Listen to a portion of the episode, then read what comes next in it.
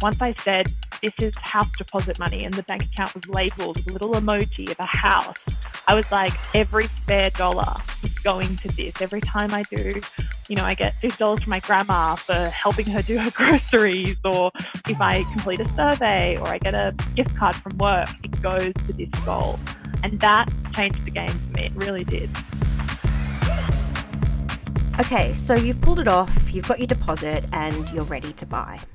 You're dreaming of the day that you put the sold sticker on the sale board, and then it'll be time to relax, right?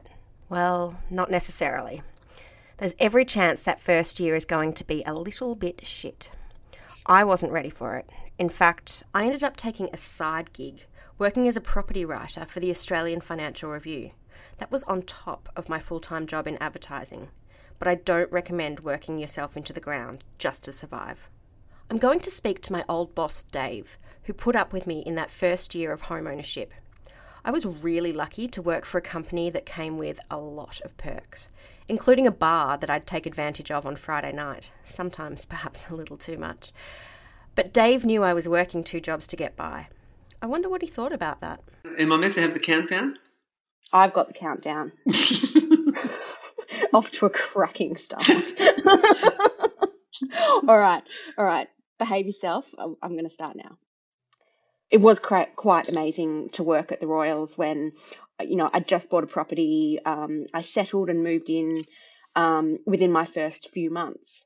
Uh, and that was a, a, huge transition for me. Uh, what was I like as an employee at that time?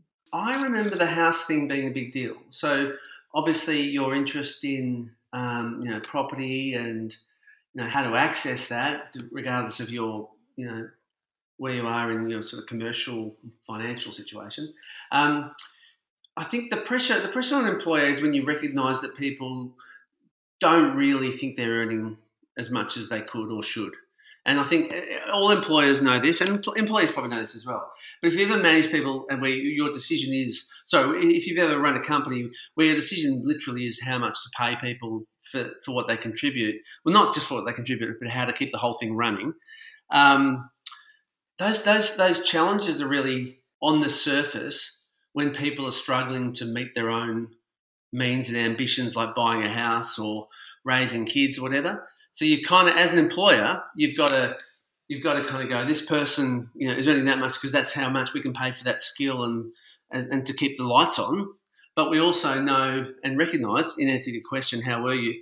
You also recognise that sometimes people are going through tough times where their, you know, their spending is um, above their what we're paying them, and, and as an employer, you can feel responsible for that. But unfortunately, we've got to try and see the bigger picture as well as um, you know, listen to people's challenges. Yeah, of course. I mean, you were running a business, you're not a charity, and, um, you know, you paid me what you paid me, and that was fine. But I did take on a second job for a period of time. Um, I was writing um, the executive property column for the Australian Financial Review to um, to get myself a bit of extra cash and make ends meet. Now, I'm pretty sure I told you about that. Do you remember what you thought about me taking on second a second job? Um, I I do remember that. I remember you telling me that, and I remember thinking, I remember thinking that's surprising, not because um, I was against it, just because it was uncommon. Like I, I, hadn't heard you know people tell me that before. To be honest, um, not that I was managing heaps of people, but you know people have their side hustles. People have you know little gigs they mess around with.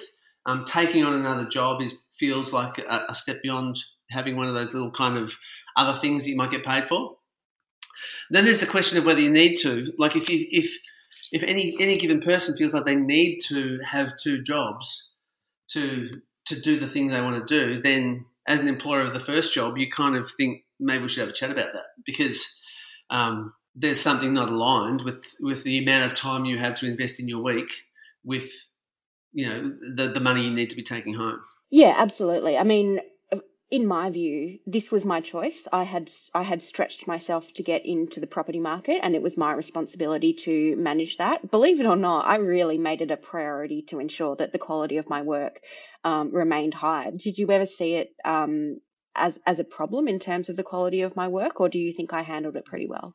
I remember, you know, we talked about it, and I remember, and, and a lot of other people had things going on as well. Um, you know, living situations, and some of them are financial. A lot of them are financial. Um, so no, I, I, don't remember it being a problem. The quality of your work. It was more about meeting these meeting these ambitions of um, having property and you know needing to do it in a certain time frame or whatever it was. Um, there was no. I don't remember there being an impact on the quality of work. It was hovering around, you know, really good to quite good. I think that might be the nicest thing you've ever said to me. no, so I was just going to cut it and just go and, and, have a real dig and go, yeah, it was basically, I don't think the quality of work was impacted. It was still makes it as shit as it ever was. He's mucking around, obviously. I was really lucky to have a boss that I could have these kinds of gags with. I loved working at the Royals. This kind of banter is what kept me going there are lots of people who are working second jobs. I've spoken to several people who are working side hustles, which sounds like a lovely, fluffy thing to describe it as, mm. but it's quite often, you know, a matter of trying to get ahead.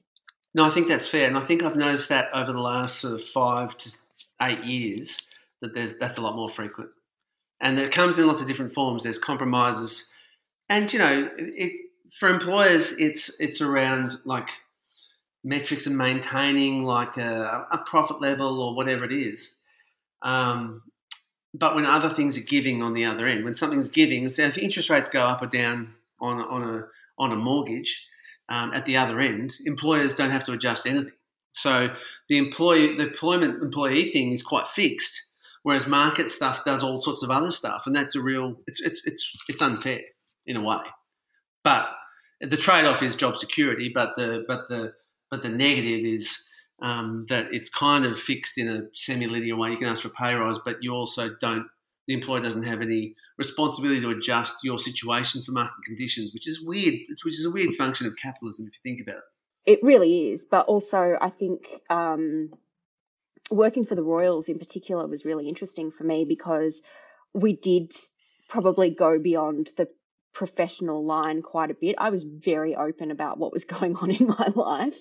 Um, uh, you know, a lot of us were, and um, and you know, perhaps some employers aren't exposed to that. I did the right thing by telling you I was taking on side work, um, but you know, I'm sure plenty of people don't do that.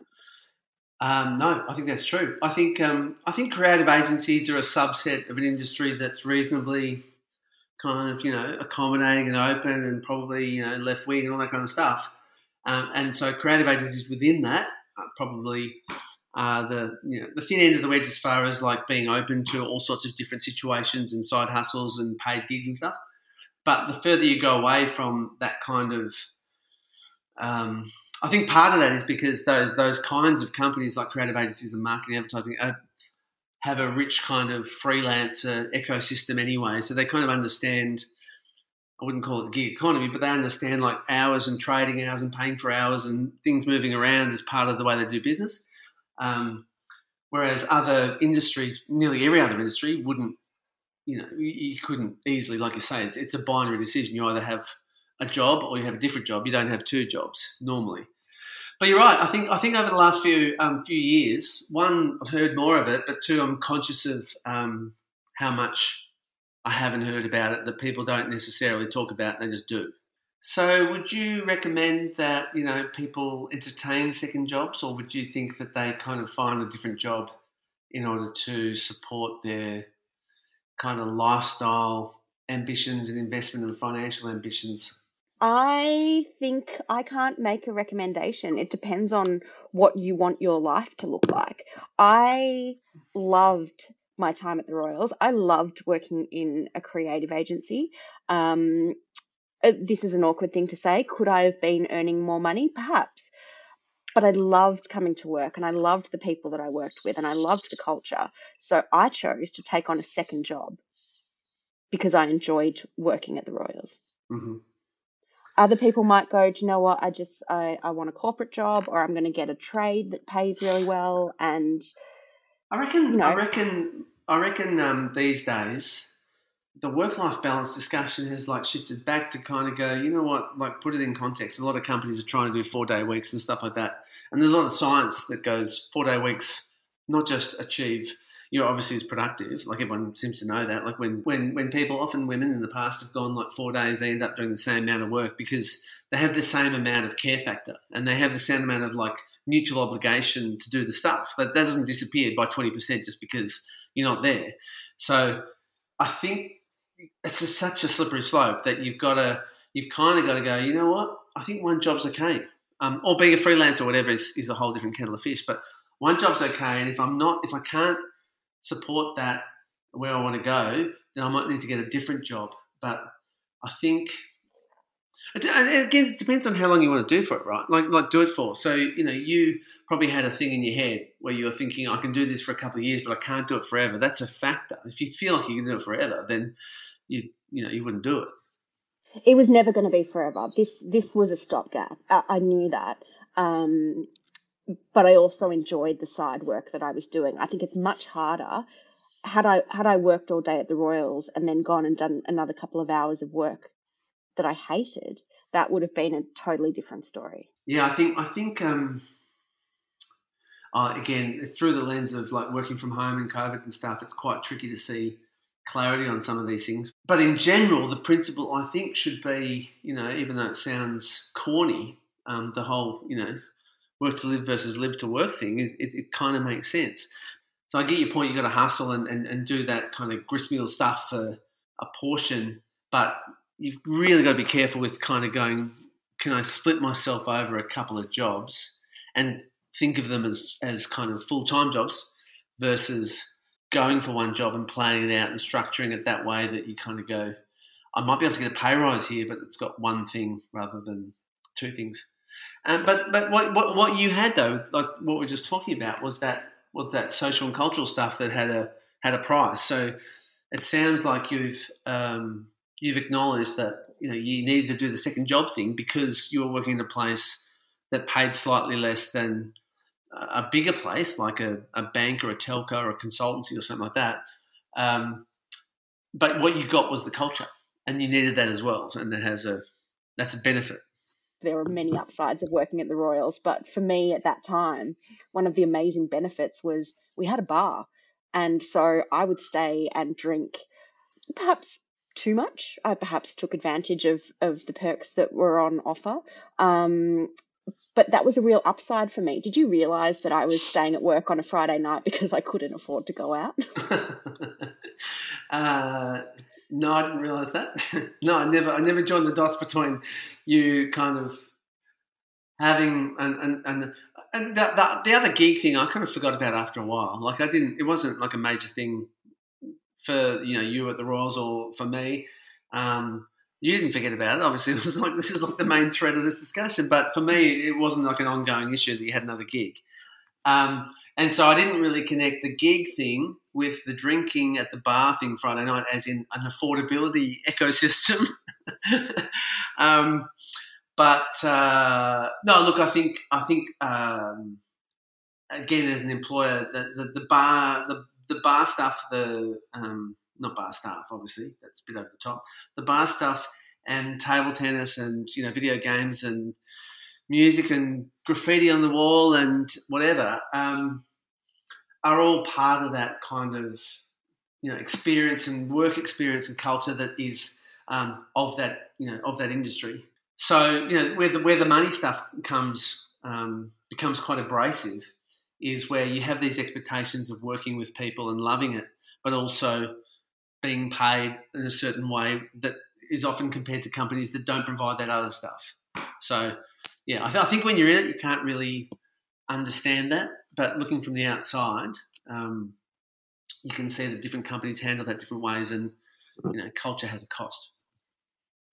Yeah, I, I appreciate that culture has a cost, and and um, you know, terrible, I but you know, I, I no, but you know, it, it did the, the money spent on on the culture, whether that be the table tennis or the you know barbecues or whatever. The result was, while it wasn't a family, this group of people were extraordinarily extraordinarily supportive of me during that time, oh, yeah, and yeah.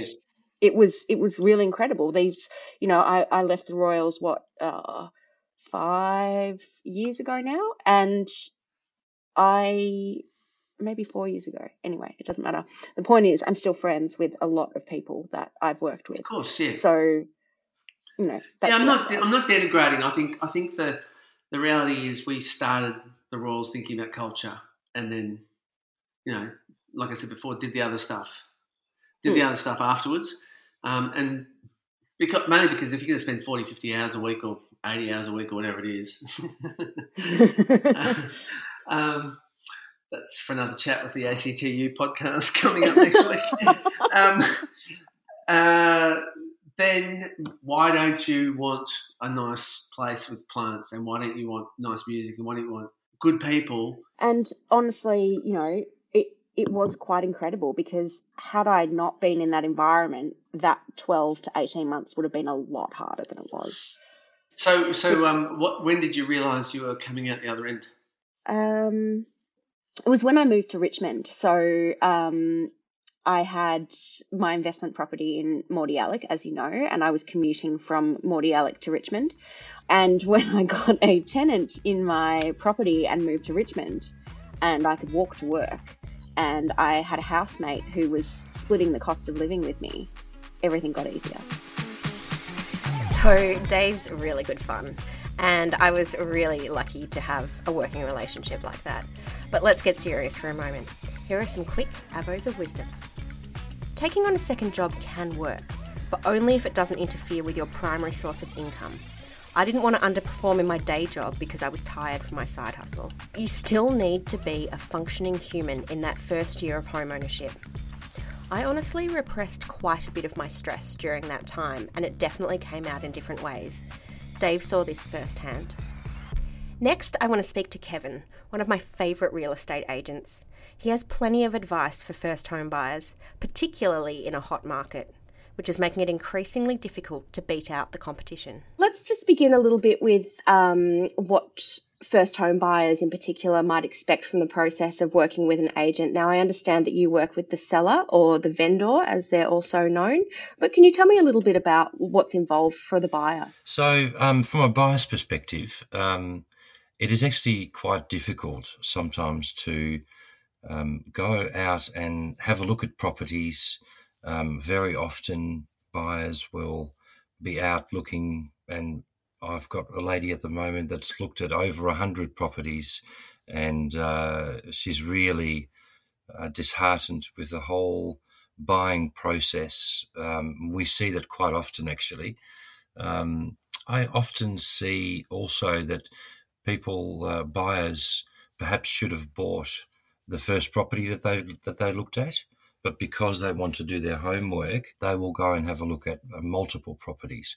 It sometimes um, confuses things more than actually helping them. Not saying that uh, that you shouldn't uh, keep looking, but um, in that in the particular case, like this lady, yeah, it's it's really got got to got to her, and I can see that in other people as well. That's really interesting. So, in the case of um, this lady who's looked at 100 properties, is is this a case of her uh, looking for too long and being priced out of the market, or is she looking at prices, uh, looking at properties that are beyond her budget? Why why is it taking her so long? I think it's a mixture of, of both, actually. Um, perhaps a little bit of uh, um, indecision from from her. Uh, I did speak to her about this same situation last night, and uh, and she said if I had have had my time again, I would have bought one of the first properties that I saw. It was right at the time. I wouldn't have paid as much as what I am going to need to do now, and the market has moved on. Can we talk a little bit about how you establish what the price of the property should be? I mean, we're seeing quite often that there'll be a price guide and then the property will go well beyond that price guide. How do you work out what the property should be listed for? So, um, for any valuation of a property, um, we always use values of properties that have been sold um, in the past six months, maybe even a bit more if it's a unique property. But what you can't, can't count on is perhaps what the market is doing today and in four weeks' time.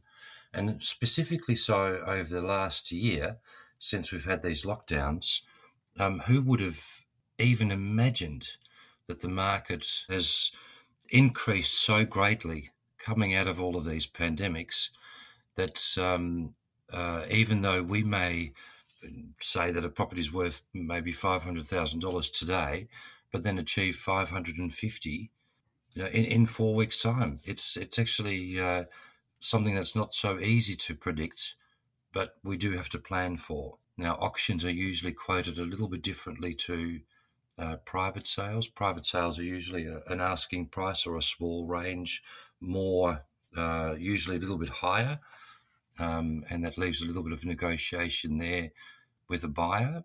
Uh, whereas an auction is usually quoted a little bit less, but within reason of a 10% sort of a guide of where um, the vendor would like to see the property be sold. I, I am consistently stunned um, by the way that property prices are continuing to rise. Now, I understand that you work for the person who is selling the property, but can you perhaps provide some hints and tips for buyers who want to get the most out of the experience and, and you know be in their best possible position to secure the property that they want?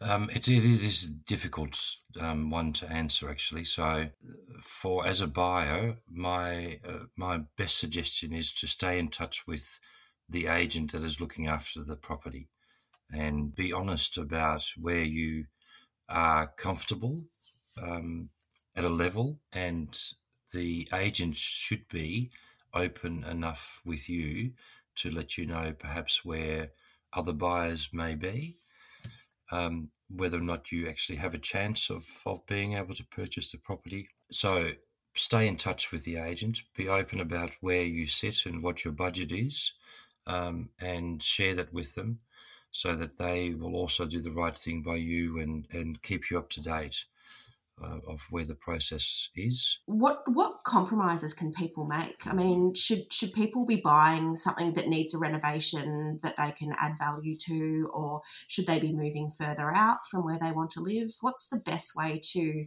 I guess, make up for the fact that you might be going a little bit lower than you need to? Yeah, you are spot on. So um, we've helped quite a number of buyers just uh, recently um, mainly first home buyers to actually look a little bit further afield than where their ideal position would be.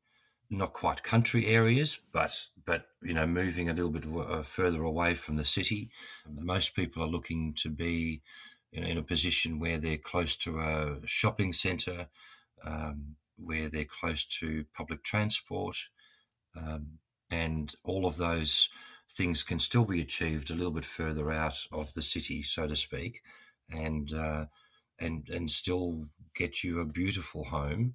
Perhaps looking at something that does need some renovation is a good way to go, and still being able to afford to be in a, an area that is uh, more to your ideal. Should people be buying in a hot market? Can they can they expect their property price to continue to or can they expect their property to continue to rise in value even in a hot market? Or should people be waiting? What What do you think is going to happen? So it's actually very incredible what is going on, and moving further afield, like Ballarat or um, Mount Eliza, the peninsula, you know, all of those places are all of a sudden so popular because we've had a whole change of structure in the way that we live and the way that uh, people want to live.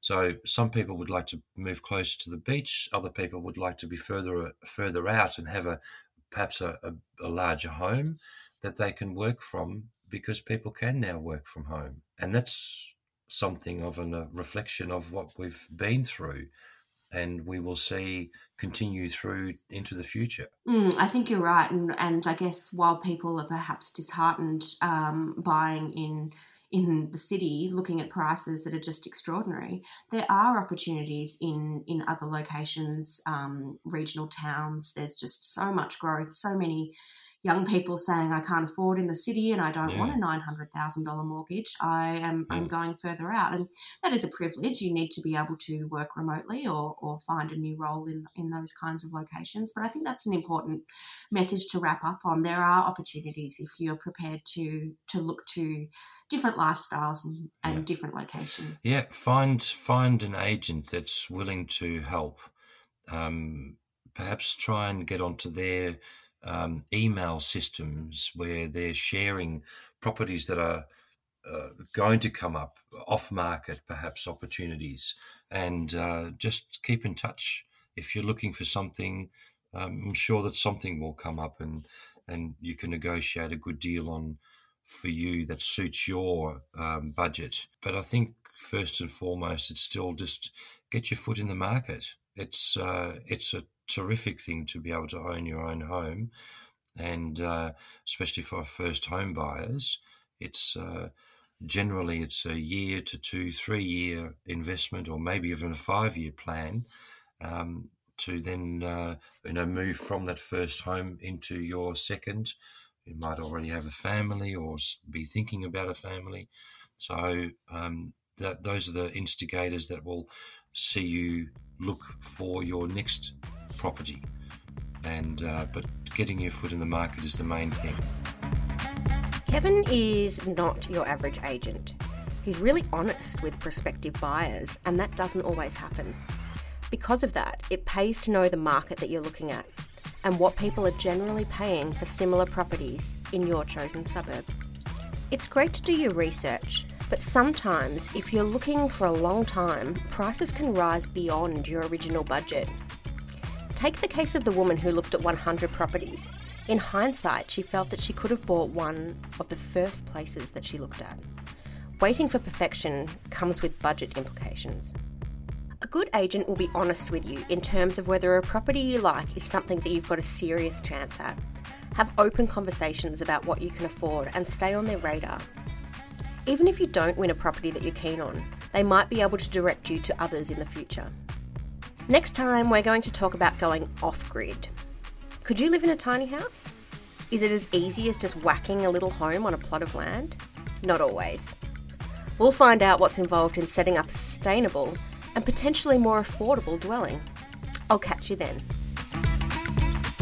The information in this podcast is provided for entertainment and educational purposes only. It is general in nature and does not apply specifically to your circumstances. If you're considering purchasing property, it's always best to speak to a licensed financial professional before making any decisions related to your goals.